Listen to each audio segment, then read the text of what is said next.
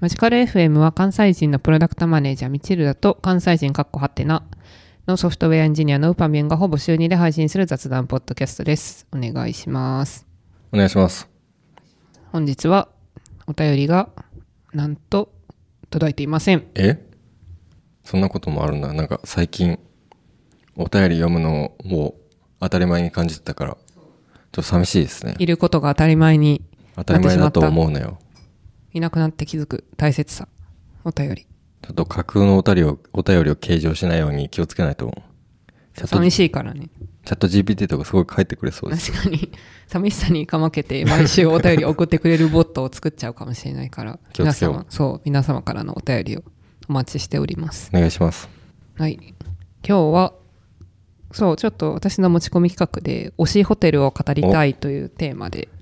話したい。そう。や、私、先週の1月18日が誕生日だったんですよ。で、その時に、その友達とこう横浜のニューグランドホテルっていう結構クラシックないい感じのホテルに行って祝ってもらったんですけど、結構その、なんか素敵なホテルに行くみたいなのが意外と好きだなみたいなのをちょっとそれで思い出しまして、で、なんか、もちろん旅行もちょいちょい行ってて、まあ新しい場所に行ったことない県とか行ったことない国に行くのはまあそもそも好きなんですけど、こう別に土地が新しくなくても、このホテルめちゃくちゃこう素敵だなと思って、ホテルを目的に行く旅行みたいなのを意外とやっていて、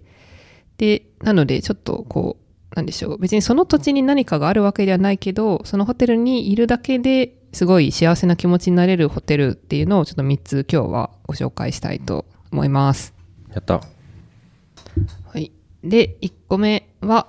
はい、今申し上げた横浜のニューグランドホテルです。で、えっと、ニューグランドホテル、これ、キーワードはすごい非日常とときめきみたいな感じのホテルになっていて、えこのキーワードは三代さんが決定した？もちろん、もちろん。私が候補の方？候補の、ニューグランドホテル候補、そうなのそう、クラシックホテルアンバサダーなんで。で、えっと、このニューグランドホテルは、その1927年とかにオープンしてて、めっちゃ古いんですよ。うん。で、その100年ぐらい、もうすぐ100年ぐらいのホテルで、そのできた当時の建物をずっと使ってるので、すごいこう、歴史あるこう建物にそのまま泊まることができますと。で、なんでそのロビーとかもすごいこう、ちょっと古い感じの大理石のゴージャスなロビーで、シャンデリアがでっかいのがボンってかかってて、その大階段みたいな、なんかほんと美女と野獣みたいな感じの大階段で絨毯がふかふかみたいなのとかがあって、まあそのこうレトロな雰囲気が、まあ非常に、まあ古、本当に古くて可愛いみたいな。本当に古い。でも本当に古い。歴史は真似できないそう、歴史は真似できないので。そう、めちゃくちゃまあ可愛いって感じですね。なんでその帝国ホテルとかに結構似た雰囲気とかなんですけど、ニューグランドホテルはもうちょっとこじんまりしてて利用しやすいこう感じがあります。えで、そのロビーもとか、その、まあ、外装とかも可愛いし、でも実際そのホテルの部屋に入ったら、なんかその椅子とかは結構ふかふかのビロードでクラシカルなものもありつつ、割と綺麗に部屋はしていただいてるので、めっちゃ快適にステイできるという感じです。ー、うん。で、えっと、このニューグランドホテルではめっちゃいいなと思ったのが、その部屋に、こう、ワゴンサービスみたいなのを頼んだら持ってきてくれるみたいなやつがあって、で、自分もその、こう、一緒に泊まった友達がサプライズで、そのデザートプレートみたいなやつと、その花束を、こう、サプライズで夜に、こう、ピンポンして、ホテルの人が持ってきてくれるみたいなのをやってくれて、で、なんかそれがこうめっちゃ非日常で、部屋、ホテルの部屋にそういうの来るのめっちゃいいな、みたいに思ったし、で、もう部屋からすごい夜景とか結構見えるんですよ。で、その横浜の山下公園、中華街の近くにホテルはあって、なんで海も超近いし、その横浜の多分港未来的な場所の夜景もまあ見えて、で、完全にそのプライベートな空間みたいなところなので、まあ本当にこう全員ここでプロポーズした方がいいなっていう。そうなんだ。そう。なんかその、友達、祝ってくれた友達の写真を花束と一緒に撮ったら、マジでプロポーズされた彼女感がめちゃくちゃすごい写真が撮れたので、本当になんか変な夜景が見えるレストランよりも、ニューグランドホテルで、はい、皆さんプロポーズをするといいと思います。で、あと、なんかレストランとかもあって、なんか自分たち利用はしなかったんですけど、なんかその洋食の発祥みたいなのになってるレストランみたいなのがあるらしくて、そのドリアとナポリタンとプリンアラモードは、このホテルニューグランドの料理長が考案して発明した料理らしいです。本当の話？いや、これちゃんと、言い張ってる、ニューグランドの、その URL、その、ホームページの URL も今ちょっと貼ってるんですけど、まあそこで、もうこれは、この料理長のスイス人のこの人が発明しましたみたいえなのが。ス、イス人？スイスの方そう。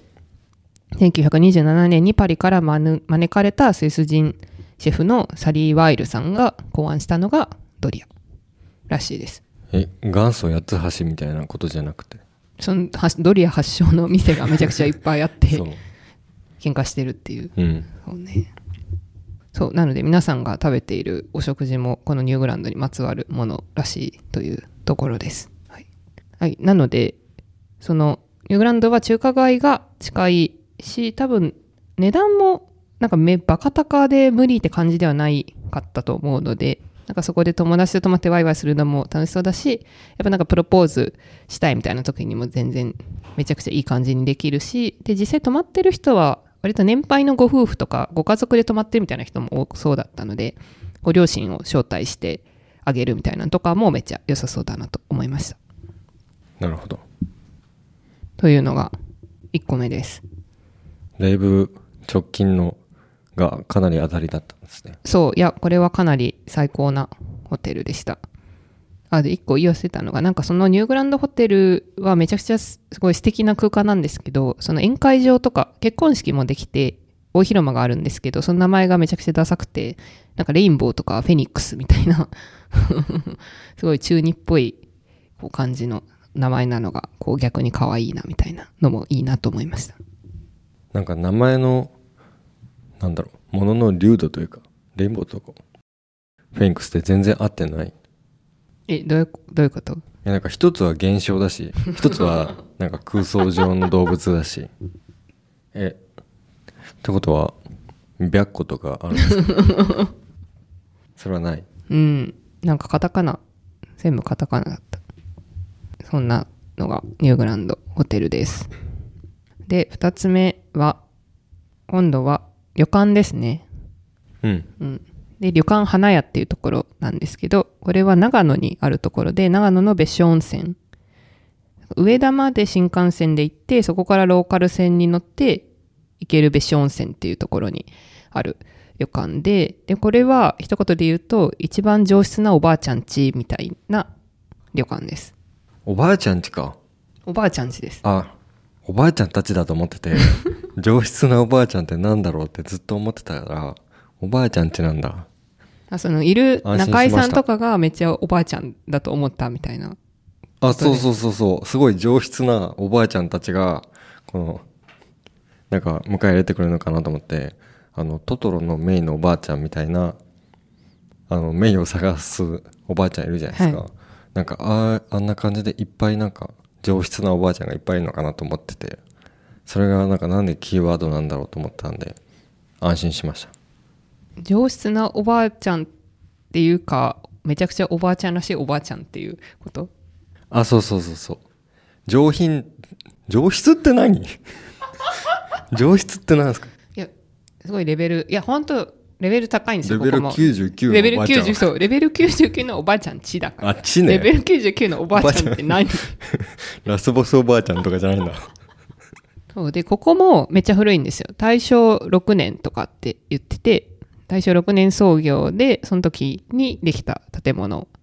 で、そのまま運営してる旅館で、その登録有形文化財みたいなのにもなってます。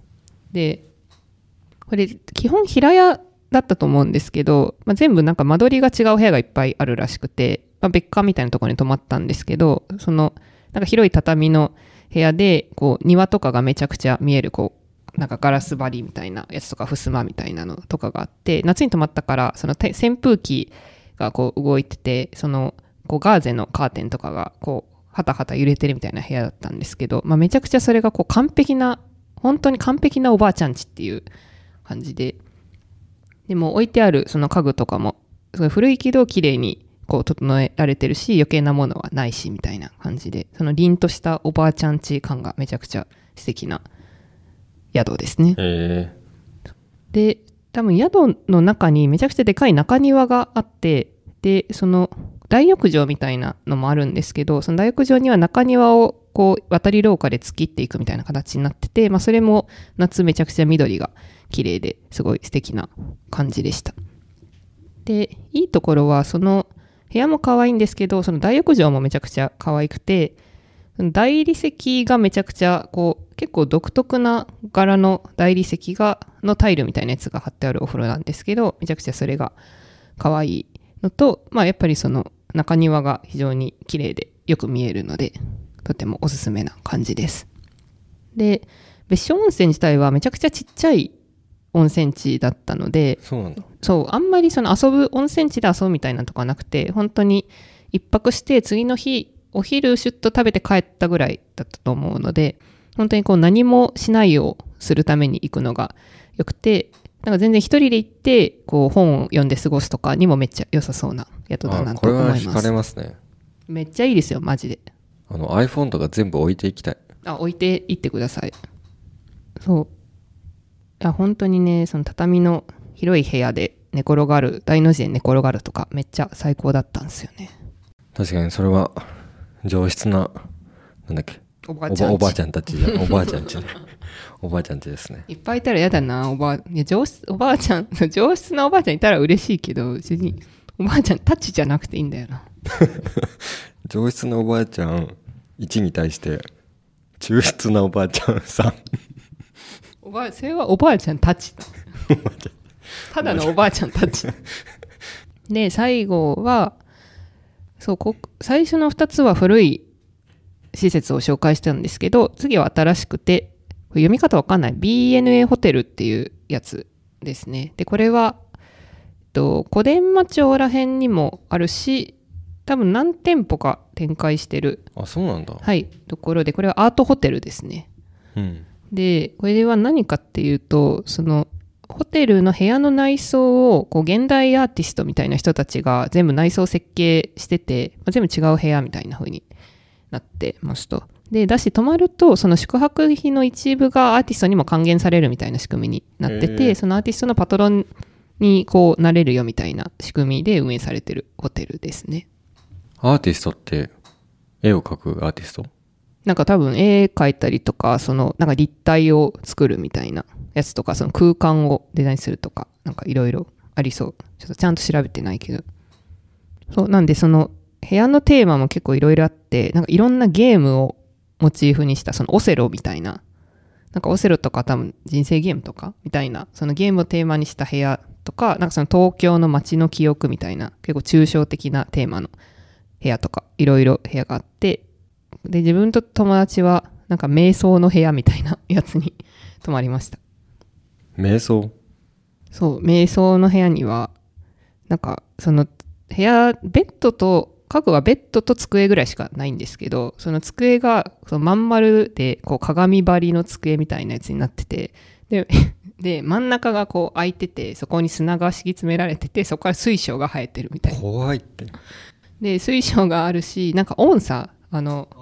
なんか音楽の時に、あの、音を取る音差とかが置いてあって、多分水晶をその音差で、なんか、ワンってやって、音を鳴らすと、すごいそれで癒されるので、やってくださいみたいなのが